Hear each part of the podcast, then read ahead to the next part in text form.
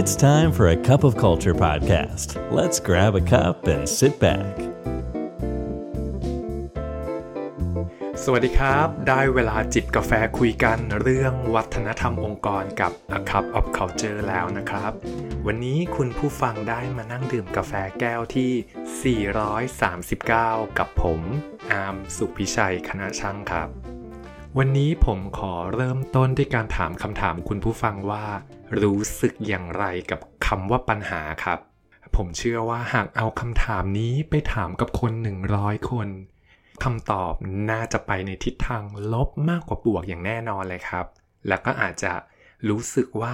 คำว่าปัญหาเนี่ยมันเป็นสิ่งที่สร้างความรู้สึกเหนื่อยหน่าย ความรู้สึกท้อแท้ ความรู้สึกว่าจะต้องมาคิดหาวิธีในการที่จะไปแก้ไขกับคำว่าปัญหา หลากหลายความรู้สึกเลยนะครับ แต่พอเรามองในความเป็นจริงแล้วคำว่าปัญหาเนี่ยกลับเป็นเรื่องที่ใกล้ตัวเราและเป็นสิ่งที่มนุษย์ทุกคนต้องพบเจออยู่เสมอ ไม่ว่าเราจะรู้สึกบวก หรือรู้สึกลบกับมันก็ตาม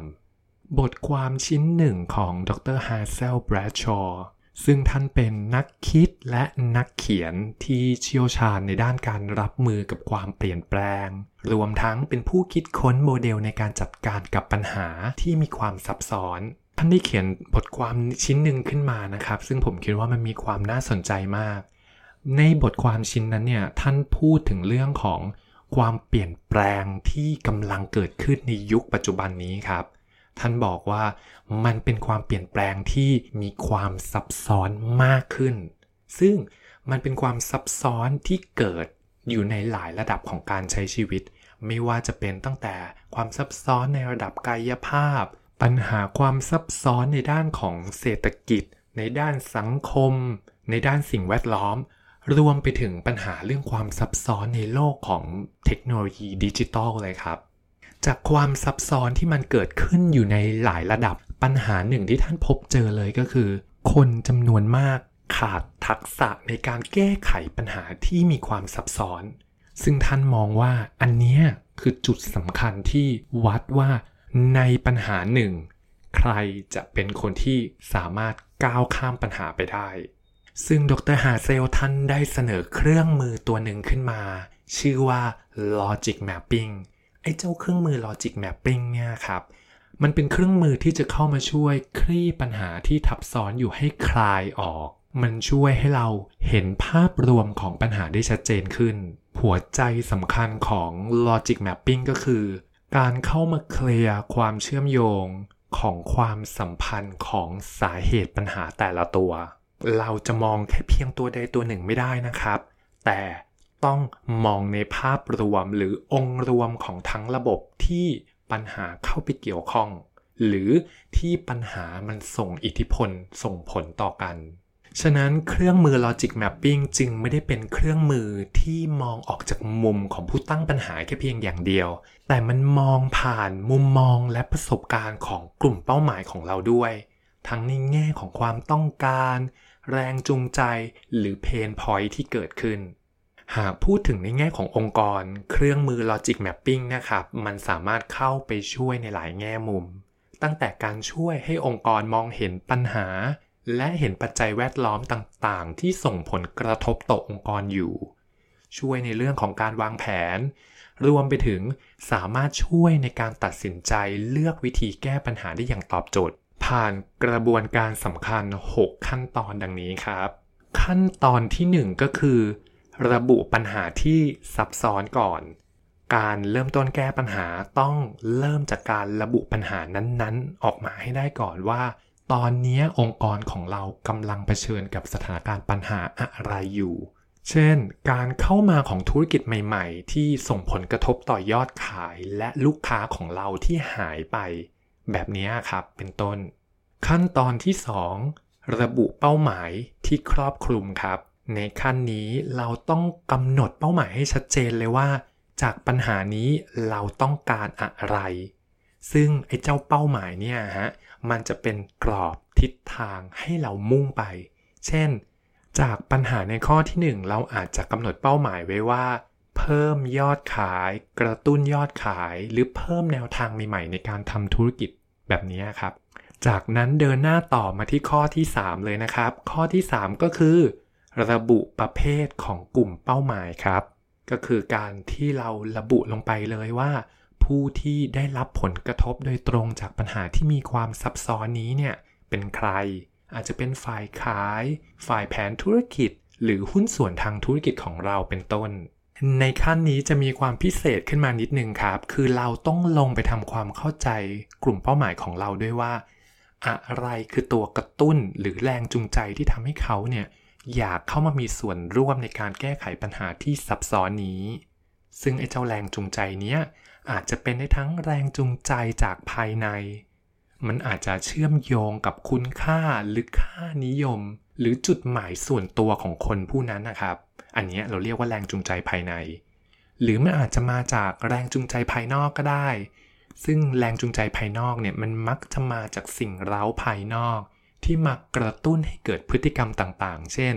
เขาอาจจะได้รับผลตอบแทนในเชิงของความสำเร็จในงาน การให้รางวัลจูงใจหรือมีการแข่งขันเป็นต้น ในส่วนของข้อ 4 ก็คือเป็นข้อที่เราจะโฟกัสไปที่ pain point หรือที่มาของปัญหาครับ ก็คือการเข้าไปดูว่ากลุ่มเป้าหมายแต่ละกลุ่มของของเราเนี่ยเขามี pain point หรือเขามีปัญหาอะไร ตัว pain point ตัวนี้ควรที่จะเชื่อมโยงไปถึงแรงจูงใจหรือตัวกระตุ้นที่ทำให้เขาเนี่ยอยากเข้ามามีส่วนร่วมกับการแก้ไขปัญหาที่ซับซ้อนนี้ด้วย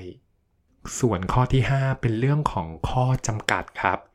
ในขั้นนี้เราควรระบุข้อจำกัดที่ส่งผลต่อการแก้ไขเพนพอยต์หรือที่มาของปัญหานั้นๆครับข้อจำกัดนี้อาจจะเป็นเรื่องใหญ่ถึงเรื่องอุปสรรคทางกฎหมาย หรือข้อจำกัดเรื่องเวลา อาจจะเป็นข้อจำกัดด้านทรัพยากร ข้อจำกัดเรื่องคนก็ระบุลงมาให้เห็นให้ครบรอบด้านครับ ว่าตอนนี้เรามีข้อจำกัดเรื่องอะไรอยู่ ได้ข้อจำกัดมาเรียบร้อยแล้ว ก็มาต่อที่ข้อ 6 เลยครับ ข้อ 6 เนี่ยมันเป็นเรื่องของการที่เราหาแนวคิดใหม่ที่เกิดขึ้น ขั้นตอนสุดท้ายมันคือการที่เราเนี่ยช่วยกัน brainstorm ช่วยกัน list แนวทางที่เราจะเข้าไปแก้ไขปัญหานี้ อาจจะเป็น การเลือกเข้าไปแก้ไขที่กระบวนการทำงาน หรือจะแก้ไขที่การคิดค้นนวัตกรรมใหม่ ๆ ให้เกิดขึ้นไปเลย หรือมันอาจจะเป็นการแก้ไขที่ง่ายๆ อย่างเช่น เราลดขั้นตอนใดขั้นตอนหนึ่งออกไป หรือเพิ่มขั้นตอนใดเข้ามาก็อาจจะเป็นได้นะครับ ขั้นตอนสุดท้ายนี้สำคัญตรงนี้ครับว่าแนวคิดใดก็ตามที่เราเสนอเข้ามาเนี่ยหรือเราต้องการให้เกิดขึ้นเนี่ย ต้องแน่ใจว่ามันมีความเชื่อมโยงกับแรงจูงใจของกลุ่มเป้าหมายของเราด้วย มิฉะนั้นเนี่ยมันจะกลายเป็นว่าแนวคิดใดๆเนี่ยที่เราผุดขึ้นมา มันเป็นวิธีคิดที่มาจากตัวของเราเอง ในท้ายที่สุดกลายเป็นไม่มีใครอยากใช้แนวคิดนี้ เพราะว่ามันไม่ได้มาจากความอยากหรือแรงจูงใจของเขาอะครับ ทั้งหมดนี้ก็คือ 6 ขั้นตอนสำคัญของเจ้าตัวเครื่องมือ Logic Mapping นี้นะครับ ผมขอทบทวนอีกครั้งเนาะตั้งแต่ข้อแรก ข้อที่ 1 ก็คือการเข้าไประบุปัญหาที่ซับซ้อน เคลียร์ให้ชัดครับว่าปัญหาอะไร ข้อที่ 2 ระบุเป้าหมายที่ครอบคลุม เป้าหมายที่เราต้องการอยากจะให้เกิดขึ้น ข้อที่ 3 เป็นเรื่องของการเข้าไประบุกลุ่มเป้าหมาย และในการระบุกลุ่มเป้าหมายเนี่ยควรหาให้เจอด้วยว่า อะไรคือแรงจูงใจภายใน อะไรคือแรงจูงใจภายนอกของกลุ่มเป้าหมายแต่ละกลุ่ม ข้อที่ 4 เป็นเรื่องของเพนพอยต์หรือที่มาของปัญหาของกลุ่มเป้าหมายแต่ละกลุ่มของเราครับ ข้อที่ 5 เป็นเรื่องข้อจำกัดต่างๆ ที่เกี่ยวข้องเชื่อมโยงกับปัญหานี้ครับ ส่วนข้อสุดท้ายเป็นเรื่องของการหาแนวคิดใหม่ที่อาจจะเกิดขึ้นหรืออาจจะเป็นไปได้เพื่อเข้ามาแก้ไขปัญหาที่ซับซ้อน นี่คือทั้งหมด 6 ข้อของ Logic Mapping ครับ สุดท้ายนี้สิ่งที่ดรฮาร์เซลกำลังจะสื่อสารกับเราก็คือ ในปัญหาที่มันมีความซับซ้อน มีความเปลี่ยนแปลงสูงอย่างในปัจจุบันเนี่ย เราอาจจะไม่สามารถใช้วิธีคิดแบบเดิมๆ หรือแนวทางที่เราเคยประสบความสำเร็จในอดีต เอากลับมาแก้ไขปัญหาในปัจจุบันได้ ฉะนั้นการที่ทีมงานของเราหรือองค์กรของเราเนี่ยมีทักษะในเรื่องของการแก้ไขปัญหาที่มีความซับซ้อนเนี่ย มันก็จะช่วยให้เรามีเครื่องมือ มีวิธีการในการรับมือกับปัญหาที่อาจจะเกิดขึ้น ในแบบที่มันอาจจะซับซ้อนกว่านี้ แบบในปัจจุบันนี้ก็ได้นะครับ อันนี้ก็คือทั้งหมดในบทความของดรฮาเซลท่านที่เขียนไว้ โอ้โหคุยกันมาระยะใหญ่เลยนะครับ กาแฟตรงหน้าของผมเนี่ยก็หมดเรียบร้อยแล้ว อย่าลืมนะครับ ไม่ว่าเราจะตั้งใจหรือไม่ก็ตาม วัฒนธรรมองค์กรจะเกิดขึ้นอยู่ดีทำไม เราไม่มาสร้างวัฒนธรรมองค์กรในแบบที่เราอยากเห็นกันล่ะครับ สวัสดีครับ And that's today's Cup of Culture. See you again next time.